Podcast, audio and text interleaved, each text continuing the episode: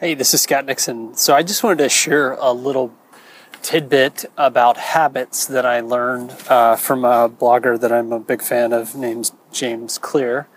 And uh, he, he's had a bunch of different workshops. The motivation workshop is what this one, um, or I, actually, I think this one is from the stress management workshop. And um, he talks about um, motivation comes in waves. You know, motivation ebbs and flows throughout the day. And uh, he said, make sure you can do that habit with very little motivation because motivation rises and falls. Um, habits need to be consistent, and it's best not to rely on something that's very fickle, such as motivation.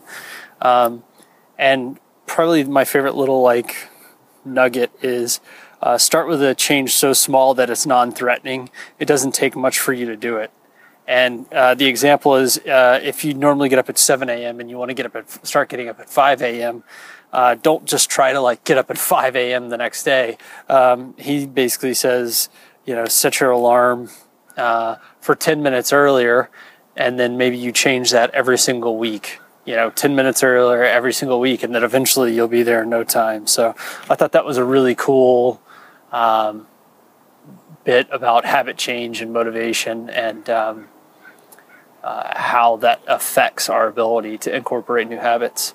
Uh, let me know if you have any questions. Uh, I'm at CitadelGrad on Twitter, or you can email me at scott at happyherbivore or citadelgrad at gmail. Thanks for listening.